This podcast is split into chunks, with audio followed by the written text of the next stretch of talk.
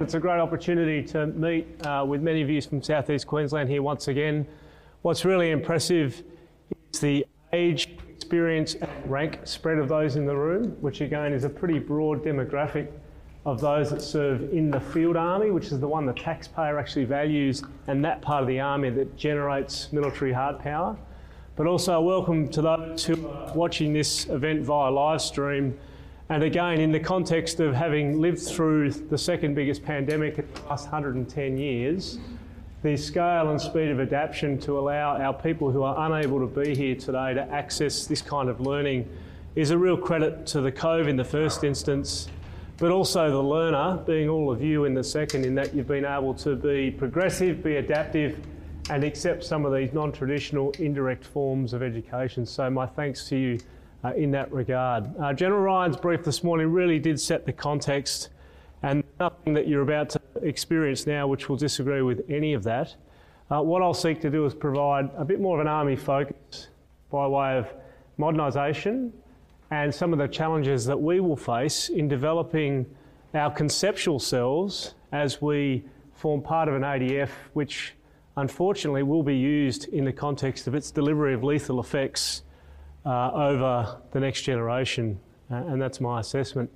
You know, in 1945, the army, the, the standing army, was about 430,000 in the context of a global war. By 1949, the army was less than 5,000.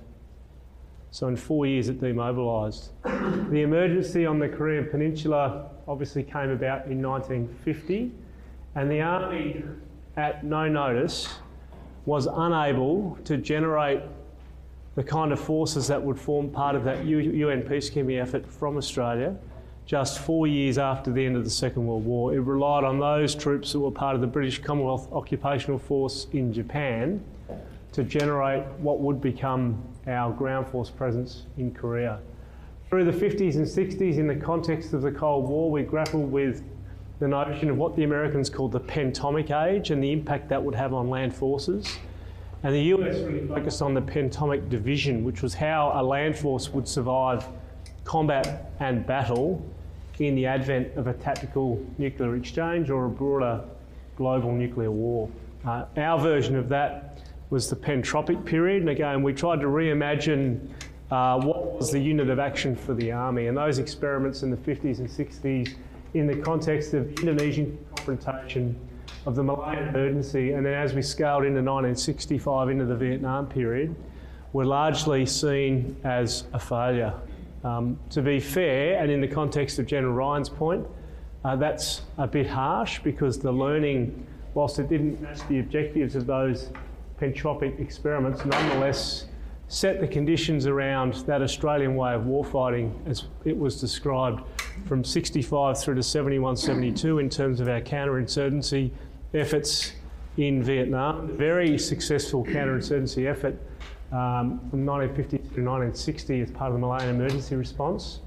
But then, post Vietnam, as the Americans, quite bruised from that experience, used reform to drive a reformation in army, and that developed what was known as the Airland Battle Doctrine. General Don Starry was and SLA Marshall were really the sort of initiators of that acti- activity.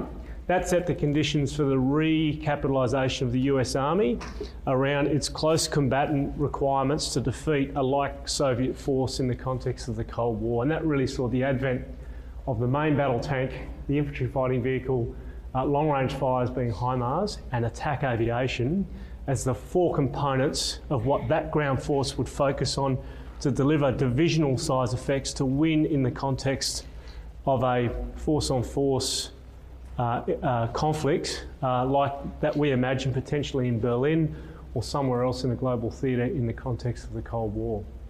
91 comes along, the Soviet Union collapses. Uh, Francis Fukuyama calls this point the end of history. Conflict is something that is no longer relevant to the human condition because we can policy and talk and cooperate our way out of it. Of course, that ignores the nature of humans, okay, and we then move through that period uh, of the 90s trying to reimagine ourselves as, as an army, um, which was subject to various reforms from the army presence through the Defence White Paper in 1987, which really focused on the Defence of Australia doctrine, which saw Army you know, chasing thugs in thongs on the mainland because the Navy and the Air Force would take care of the rest. Uh, and then the affordability challenges, which was the army that I joined in the early 90s, where we were flat out broke and we struggled for a role. And we had excellent soldiers, NCOs, and officers uh, whose combat experience was sacrosanct in the context of how we trained, but the question was was it relevant to how we were going to fight? And again, that's not a criticism of anyone. They were stalwart professionals. They carried the army in that interwar period, if you like, that set the groundwork for what we would then rely on, starting from the East Timor intervention of 99 and then through the conflicts of millennial, millennial age, concluding with our presence in Afghanistan this past week. The reason I bring all this up from the period of the end of the Second World War through to largely the period that we're now all in is to say that change is a constant. It's been a constant part of the army. Change, reformation, um, the ability to be able to apply lethal effects in different contexts has been part of our description, you know, since the age of, you know, Athens and Sparta. But the difference now is the speed of change, and it is different, and you can measure the difference. And the pace of that change manifests itself in the form of globalisation and the rise of social media. It also manifests itself in the urgency of now by way of what our updated government policy and direction have told us is a need to effectively recapitalise, change our concepts to adapt to emerging technology, and give ourselves the kind of offset advantages that we know we're going to need if, as a middle power, we think requires success in the future. And in that context, in 2018, the Chief updated his guidance building on those adaptive army initiatives that uh, Commandant ADC talked about to deliver this uh, organising theory known as accelerated warfare.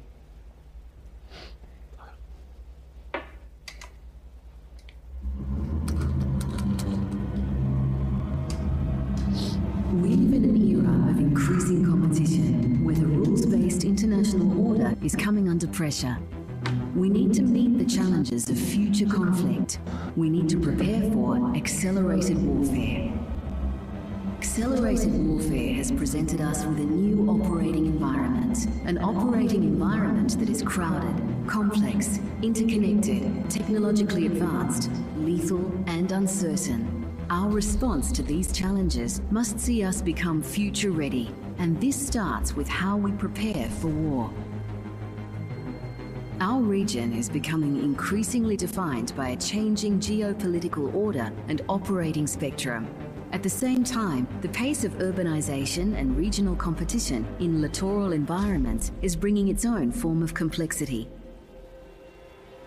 These trends are a major factor in accelerating the speed and dynamism across diplomatic, informational, economic, and military interactions.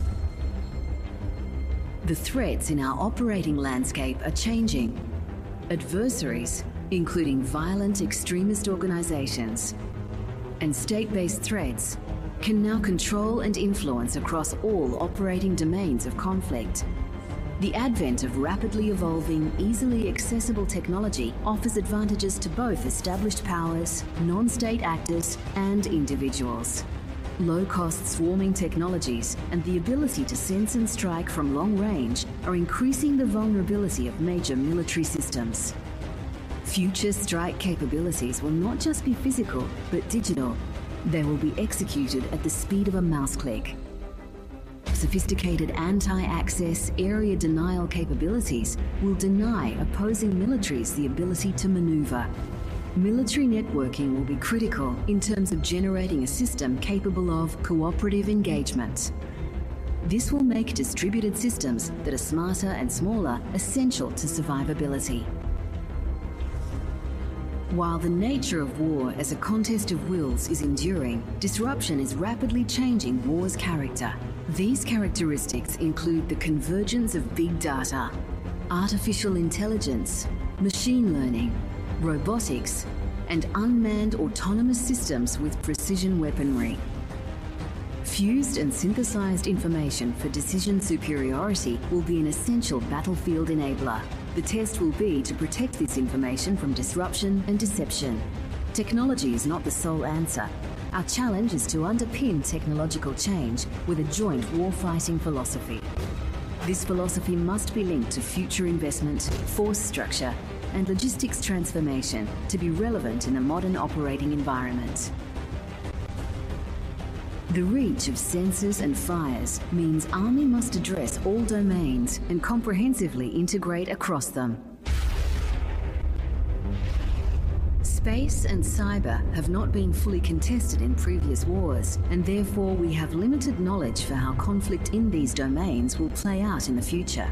This means our ability to operate in the traditional air, sea, and land domains are at risk of being debilitated from space and cyber. Yet there is also great opportunity in these domains for military advantage. Future conflict is likely to be across domains where networks and integration are the key to generating military power. Our people must be leaders and integrators who contribute to multidisciplinary teams, enabling us to thrive in uncertainty, adapt to change, and generate solutions. We must leverage emerging technology as a potential source of advantage, integrating new technologies within the joint force. We must be physically and cognitively hard to meet the future of war. Future warfare will be fought at the speed of machines, with success belonging to the side who can adapt the fastest, own the time, and best prepare the environment. To meet the challenge of accelerated warfare, we must pull the future towards us, rather than wait for it.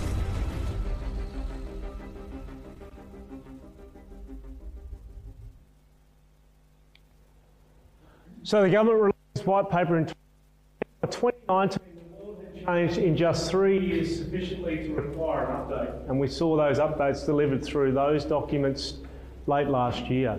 This is in the midst of a global health crisis and an economic catastrophe. It effectively signalled its commitment to the recapitalisation of the ADF uh, with a very serious, sober assessment of the international environment and the increasing instability uh, in that system, the liberal international order, which we've relied on since the Bretton Woods Agreement of the post war period to build the economic, social, security, diplomatic, informational, and military foundations of our society and the global system in which we live. The interesting thing with these documents is the strategic update uh, repudiates the 10 year notion of strategic warning time as it applies to Australia from the White Paper 1987 doctrine, which relied on 10 years, big red arrows coming down the map. We've got plenty of time to get ready. When you apply space and cyber, that is not relevant anymore. Okay? The paradox in this document, and these are observations, not criticisms, if you accept the notion that 10 years is not accurate and not relevant, you've got to contrast that with a 10 year investment plan. Okay? The challenge for all of us is how you manage that risk in the context of how you fight tonight as we reacquire and re equip the systems, the technologies, and the capabilities that we know we need as an offset going into the future. And that's that third document there, which is that transformation strategy. Doesn't mean much in Gallipoli Barracks, and I understand and am sympathetic to that. The notion of what you do is to generate military hard power. That document there is the buttress by which we will provide services and delivery of those capabilities in the context of time as it is running out relative to threat as it is increasing. If you accept the 1991 proclamation that the revolution in military affairs culminated with the first Gulf War and manifested itself in GPS, precision munitions, and the advent of precision strike, then uh, you will be blown away by the true revolution, which we're on the cusp of right now, which is information and data. And I know that's a zeitgeist across everything we do at the moment, and I understand that. But the compounding impacts of what's about to happen to us, whether it be the military or society more broadly, is now just being felt and is barely understood. There are opportunities and risks in that context. Muhammad Ali greatest boxer, probably one of the greatest individuals of the 20th century for social change uh, in the time of the civil rights movement, the moratorium around Vietnam, so on and so forth. he could move from a standing position to a, a jab punch 16 one hundredth second. 16 one hundredths of a second. The physical act was 4 one hundredths of a second. Okay? So if you, it took 12 of the 16 one hundredths of a second for his brain to process the decision to hit, and just four to actually apply the hit. Which means if you didn't see the signal, if you couldn't see the pattern recognition, if you couldn't understand the metacognition and look for the giveaway, you're going to get punched in the face. Because that 4 100th, you cannot get out of the way. And so if you apply Ali and the 16 100th of a second from thinking to signalling to punching, where there is latency, where there is opportunity, is how do you drop that, how do you manipulate that at 12 100th? Both from a defensive context, but also from an offensive one. Because as I said, the 4 100th, once he starts moving, you're going to get punched in the face. And your only opportunity to get out of the way is by the change information pattern detection as part of the first 12 100th. And that's synonymous to the challenge we face today as it applies particularly to emerging technology and its impact on engagement, on force protection, and on survivability. These documents are worth a read as professionals. Again, it sets the context. The FSP in particular is how we will resource this recapitalisation. The operational concept document I'm going to spend a lot of time talking about today because this is the how we fight. Okay, you notice at the start of my brief I talked about the field army. There's two personalities that we uh, have to manage inside you know, the Department of Defence. One is the business of defence, and that is winning investment. How do you win the fight to give our soldiers the capabilities they need for all the right reasons? Okay, uh, it's not um, pejorative, but it is a competition. That's just the nature of bureaucracy. Okay, and then you got the other personality, which is the profession of arms, and that relies on all of you to be able to employ the capabilities you have the stewardship and responsibility for in the way that they are intended to maximum effect. You've got to do both at the same time, and these documents seek to do that. The concept piece is the profession of arms. It's how you deploy, set theatres, echelon, and fight the army as part of the ADF. And that's obviously in the context of Army in Motion, which the Chief uses uh, to really give everyone some ownership about how we respond to be ready now, but also make room to be future ready.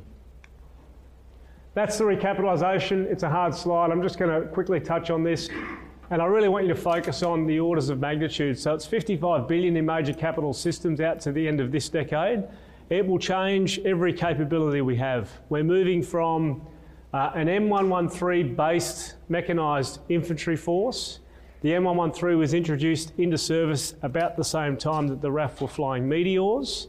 It was introduced as a concept after the last time Australian forces were attacked from the air, which was the 27th of April 1953. Okay, it's the last time we were attacked from the air. Those days are coming back. Okay, that air threat, that pervasive air threat, is now no longer something that other armies or theatre enablers worried about. That's something that we have a responsibility for.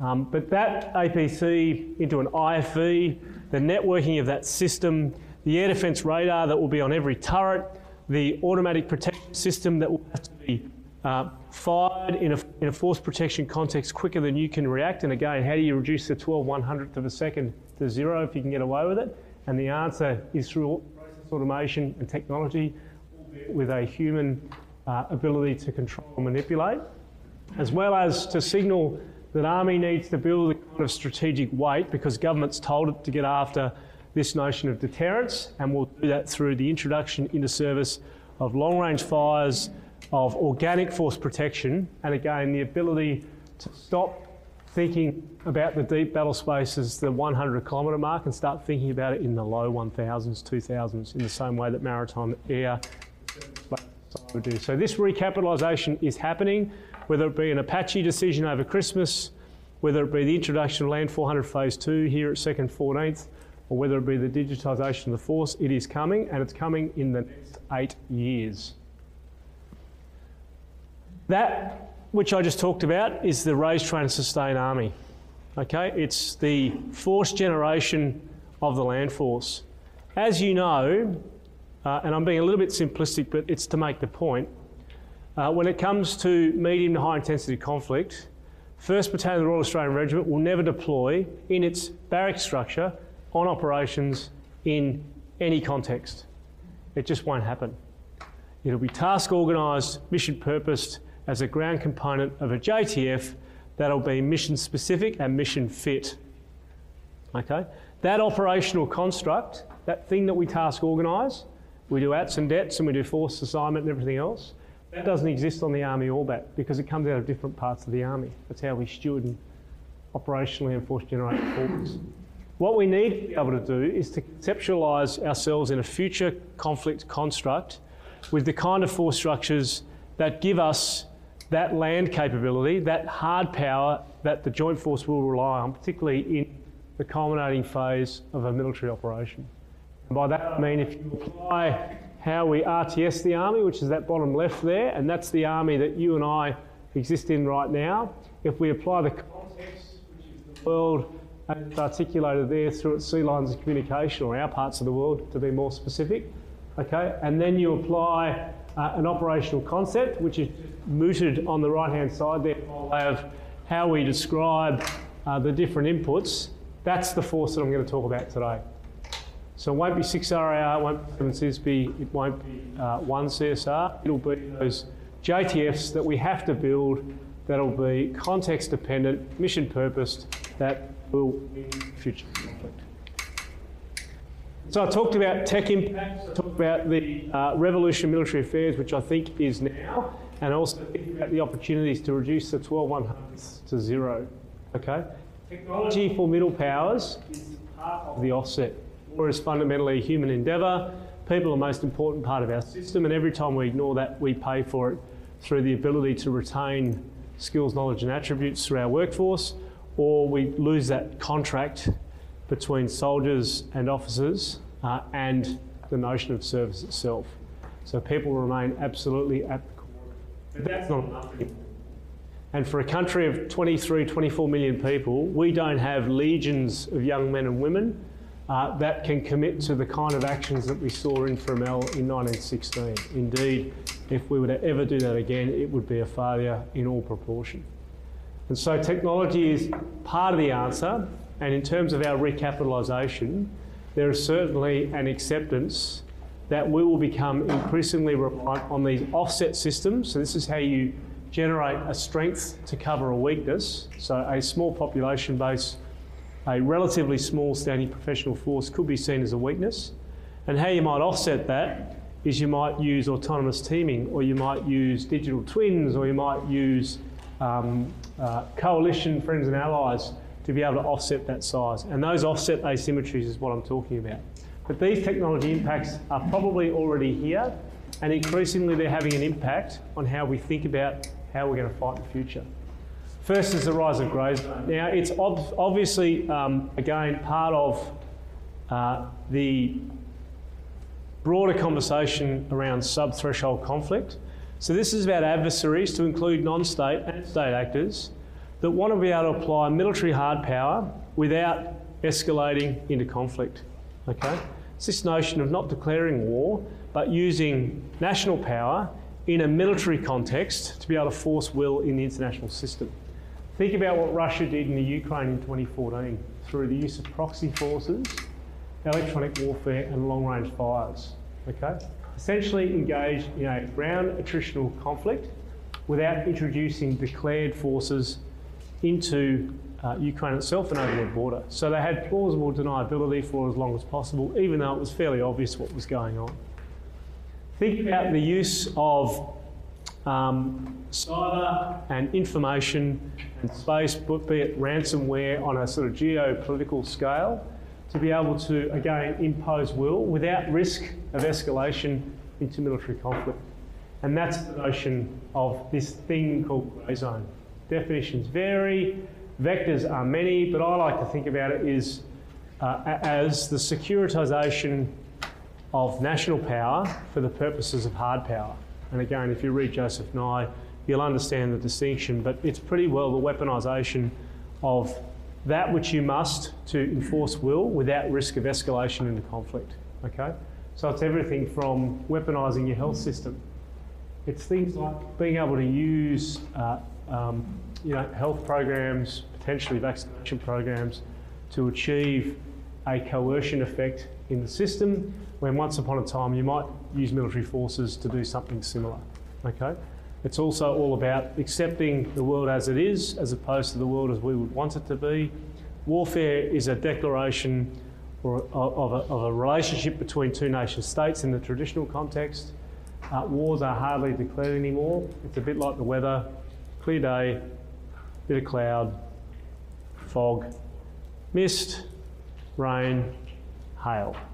You're not quite sure when it started raining, but you know it's not a blue sky anymore. That tends to sort of describe how conflict sort of evolves, be it state on state or through proxies or what have you. But certainly recognising that the spectrum of conflict no longer fits to a peace conflict war heuristic, understanding that grey zone tactics and the non-traditional use of military and non-military power for hard power purposes predates conventional warfare itself Think about the definition of conventional warfare. It's warfare by convention. Okay, not law, but by convention. It's a Napoleonic grand battle. Is a Maoist strategic victory in the context of people's popular warfare.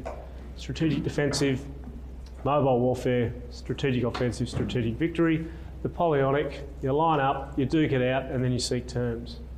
Or, you know, to quote a certain Confederate general, it's the firstest with the mostest. That's warfare by convention. Okay? This other thing, where we use guerrillas and proxies and other agencies of state to achieve a hard power out, outcome without necessarily introducing conventional forces or declaring uh, hostilities, it predates modern warfare itself. It never went away. We kind of just forgot about it, and it, now it's back because it suits the international system, particularly if you want to say one thing and do another. And recognising that uh, is really important. The so what for us is going back to our strategic documents, what is the meaning of shape as a strategic objective in accepting that this grey zone threat exists and it is something that needs to be treated or addressed. Okay? So friends and allies matter.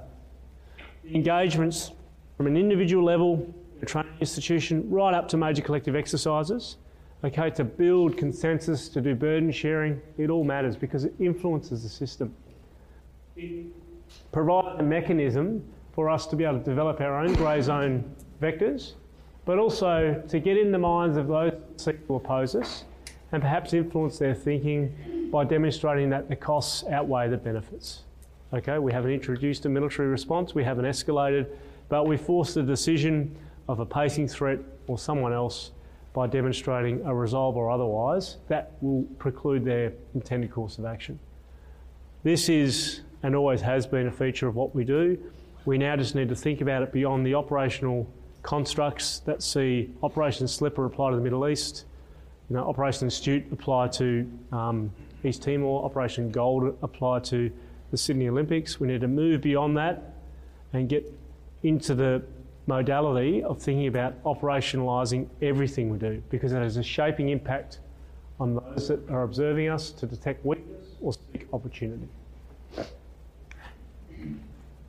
Communications. So, whilst we in Australia struggle with the rollout of 5G and the national broadband network, and that's not a criticism, Australia is not Singapore, it's not a city metropolis state, it's a huge country, vast distances, somewhat disparate population and a real challenge to connect to the standard of 5G. But know that whilst we are rolling out 5G right now, the US and Japan had a high level meeting a month ago to roll out 6G. So we might get there and we'll feel good about that, and then we'll reach that point of obsolescence relative to everyone else. The So, what of that is, again, the pace and scale, the interconnectedness of the global system is only increasing. And again, I'll come back to that Ali analogy. Okay, it's how do you reduce the 12 one hundredths to give you the advantage to avoid the punch? Okay, global communications represents part of this. Uh, not only is it just a matter of ones and nones by way of technology, the other piece to think about is that which is being passed through those systems. And the speed to invoke, again, what the French call rage militaire, which is how you inspire the passion of the people to a particular cause. And again, if you look in uh, things like the People in Arms chapter of On War, I think it's book three, that notion of a re- remarkable trinity uh, focuses on rage or passion.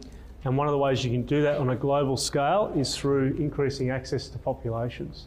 Think about the outrage of Black Lives Matter. Now, again, a very worthy cause and something that people quite righteously felt outraged about. But that went from a law and order incident and an atrocity committed against a civilian in the US to a global movement in days. Okay? That has not happened before in the way that these incidents can quickly extrapolate into global issues, and, and that's the most recent example. So, recognising that what is filmed can be transmitted, can be seen by every human being in a matter of hours, uh, best case, uh, is the world now in which we live. When it comes to protecting our narrative, being righteous and right at the same time in the conduct of military operations, recognising the impact of communications is one of the key components of how we protect the force and its mandate, both training here in operations, uh, for operations, I should say, as well as conduct on operations. Think about an environmental, um, let's say an environmental issue during a training exercise, and the ability for that to become headline on the news, uh, and the impact that does to reputation, brand, and our ability to recruit future uh, all volunteer members. Okay, understand that that applies to every aspect of what we do, and we need to safeguard against it. The other opportunity there is in terms of being able to not weaponise, but certainly operationalise global communications uh, and harness the opportunities that 5G and 6G will bring when it comes to our networks and systems. Social media, just sort of furthering on from that comment. So we've all sort of been a uh, beneficiary and victim of social media. Sort of how I describe it. Um, 2014 15, again, moving into Iraq in the context of MH17 has just been shot down. That's a global outrage. I think 370 goes missing, which just is bizarre. How can you lose an aircraft these days? Having um, just explained to you the connectedness of the world, and now I can't explain how we lost an aircraft with 300 people on board or whatever it was. That's a mystery in of itself. But um, the impact of social media to inspire first and second generation immigrants leading comfortable lives in Western Europe to go and join a fatalist Sunni movement to then willingly present themselves as targets of US air power was only facilitated through this. Okay?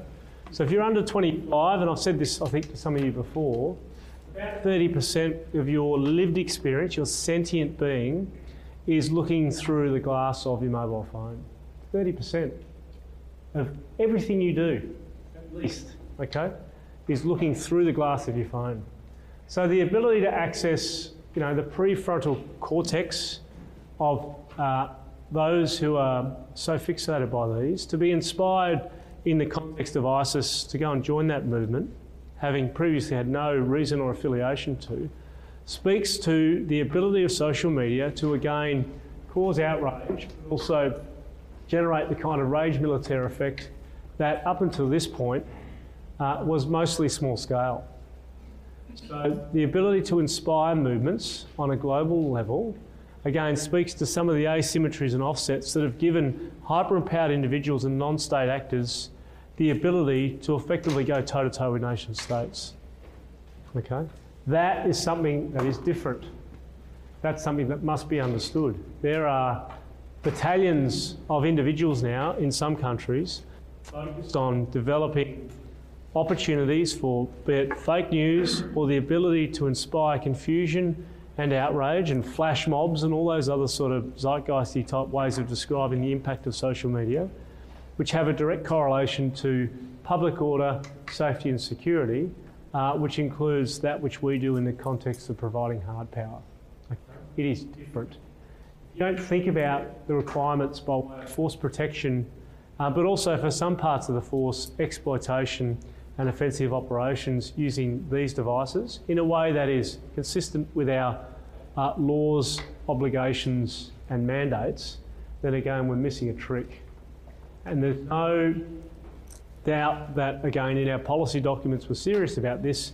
When you follow the amount of money that's about to be invested in both cyber and information when it comes to weaponising uh, appropriately those two vectors, but also understanding the criticality when it comes to protecting ourselves. Another quick vignette is uh, Iraq in 2015. Uh, CTS forces are about to go into a place called Baiji, which is the oil refinery south of Mosul. You need to, to step up to get ready for the offensive. Um, prior to H hour, the CTS commander gets a live stream uh, threat out the front of his house in Baghdad um, with the uh, terrible conundrum of if he crosses the LD and commands the operation, those that are live streaming this are going to walk into his house and kill his family on the spot and, and broadcast it. That's the best example when it comes to illustrating the ability to get inside the head of somebody and influence their actions through these vectors. Okay? And it speaks to accepting the reality that if it can be done to a partner in that instance, it can absolutely be done to us. And thinking about how we protect ourselves in that very serious context, again, just goes to the character of conflict and the convergence of technology by way of our responsibility to protect ourselves and to conduct our missions. That rising global citizen, hyper our individuals, again, speaks to the changing character of conflict. And we know this to be the case. Okay, so whether it be an anarchist uh, assassinating Archduke Franz Ferdinand in the uh, Serbia-Austria conflict, which became the contagion to begin the First World War, or whether it be, um, you know, Rasputin and his ability to influence uh, Tsar Nicholas II, which again um, ended badly for them through the October Revolution. Certain individuals at certain points in history can have these sort of compounding effects. When combined with social media and when uh, given the ability to inspire on a pan regional or a global sort of scale, uh, it can have a profound impact on how we both protect ourselves and also use those opportunities to demonstrate resolve to coerce, to deter, and ultimately to shape, deter, and respond. Think about what's happening on the NATO Russian border. Um, the use of uh, certain individuals, whether politicians or regional personalities, to be able to um, deliver very, very precise information effects is demonstrated uh, again in Ukraine in Azerbaijan, for example, where you can walk 300 metres, so 150 metres on one side, there's the border, 150 metres on the other. And depending on which side of the border you're on, within that very specific range, you can be told two different things by the same individual. If you're on the NATO side, there go, Russians are coming. Get ready, Russians are coming. And if you're on the other side, same individual, NATO's coming, NATO's coming. And it's very, very specific. It can be accurately applied and again, it's all about influencing decisions, preempting actions, and getting that narrative right uh, when it comes to being able to dominate either future intended actions or to dissuade others from doing what they think they must.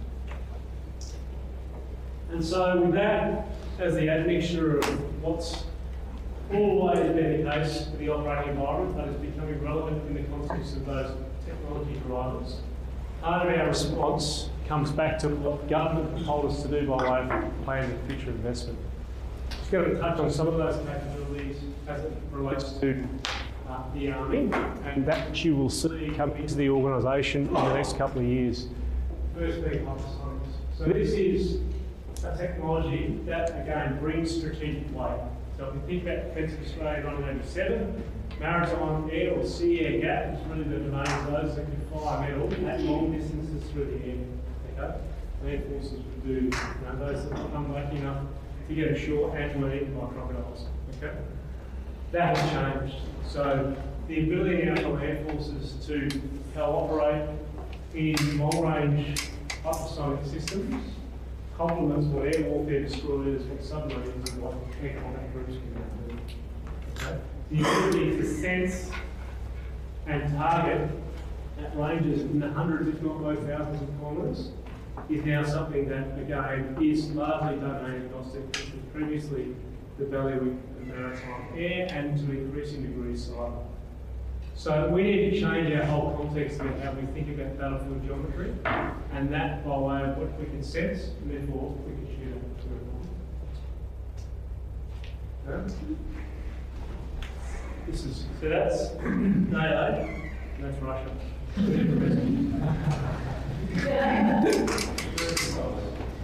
And so for hypersonics um, and the advent of flight technology, uh, this is uh, weapon systems and technologies moving at speed that will overwhelm air defence systems, uh, but also, again, bring that strategic weight to Army that makes it a genuine contributor when it comes to the kind of deterrence, dare I say it, defensive A2AD system that we might see arrayed across our north in the context of shape and deterrence. And that relies obviously on cooperation with friends and allies um, that previously we, we just couldn't do. Okay? So these systems are coming into defence, they're coming into army. And being able to reimagine ourselves at distance is critical to how we're going to reconceptualise ourselves. Quantum technology, again, a novel thing some years ago, uh, but increasingly um, we are reliant on this sort of science, albeit it's an emergent science, the degree of which we don't fully understand. So the integrated circuit, which is intrinsic to every laptop computer, every phone, everything that has a processing function, uh, you know, and the average Australian has seven devices that they rely on. The integrated circuit relies on using temperature to manipulate an electron to behave in a predictive way to then be able to pass electricity through a pathway to make a circuit. Okay? That's essentially a basic description of the application of quantum technologies. Integrated circuits, the most obvious example, but the science itself is being able to uh, understand to the degree of accuracy which you must how you might manipulate those electrons to do certain behaviours, or what sort of chemical or temperature requirement there might be to change those behaviours. And it's done to such a degree and it's so precise that essentially it allows us to manipulate natural forces in a way that uh, informs behaviour. Okay, this is about the manipulation of natural forces at the subatomic level. Einstein called it spooky science. Okay, because he, he sort of dabbled in the dark arts in the 30s and 40s. But only now are we becoming aware of the potential to manipulate natural forces at the subatomic level. What does that mean? It means you can apply a quantum system to an unmanned aerial system that can fly over a complex urban space and can do change detection from thousands of feet into the underground subway sewer system because the equipment on board is so sensitive and so precise it can measure ground vibration relative to a certain area which may be under a building or inside a sewer or subway. So rather than sending some poor bugger in there with a torch and hope, you potentially don't need to do that. Okay?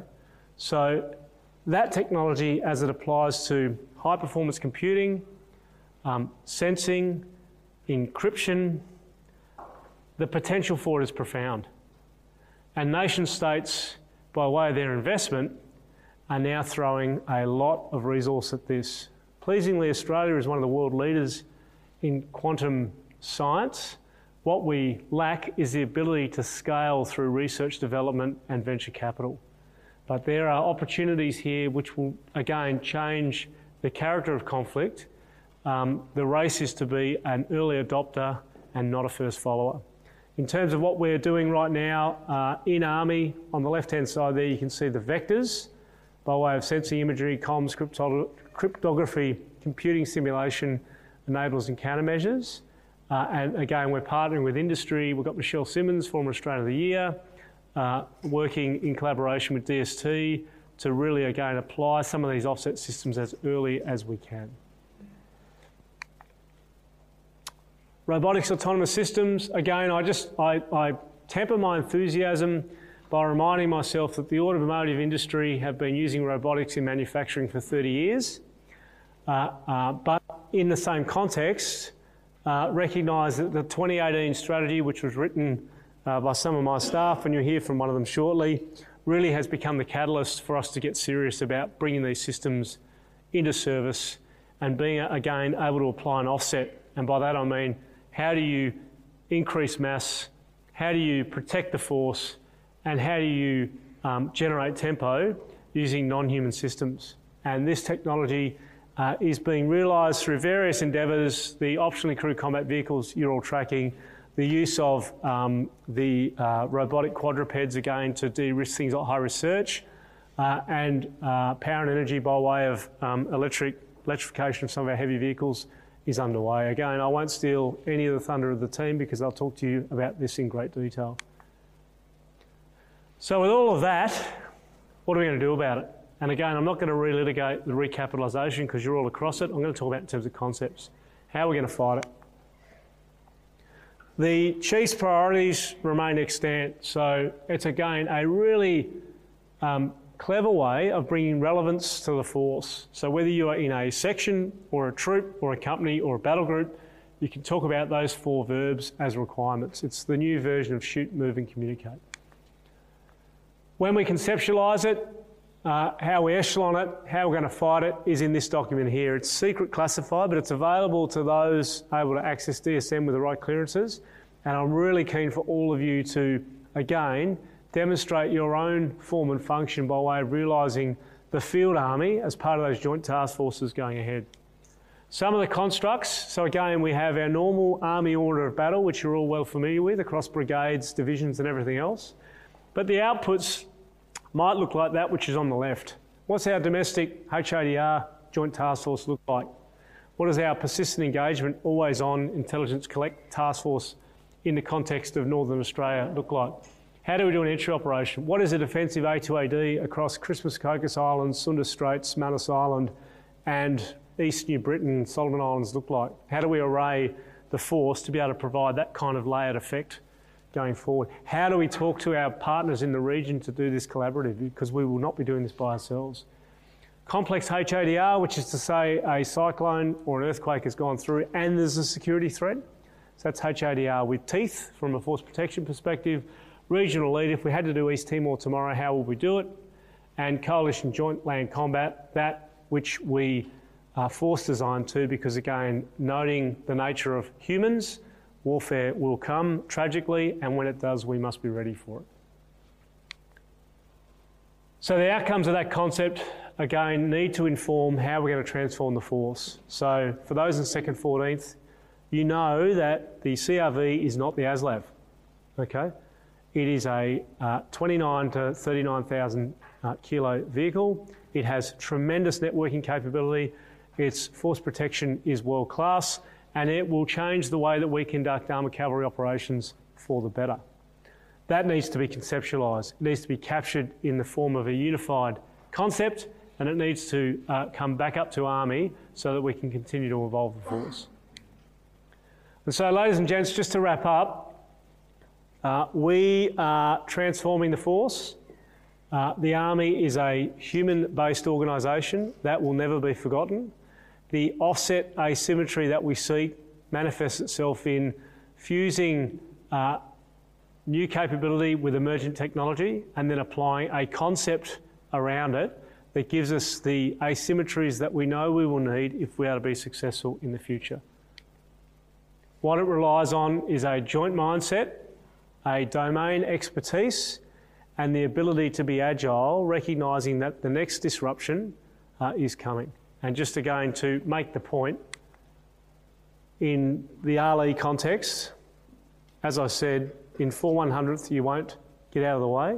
The challenge is how do you do the change detection, how do you see it early, and how do you take that 12 100ths, both from a protection point of view to be able to anticipate the punch, but also how do you use that to run your own latency to zero so that you can punch back. And with that, thanks very much for your time.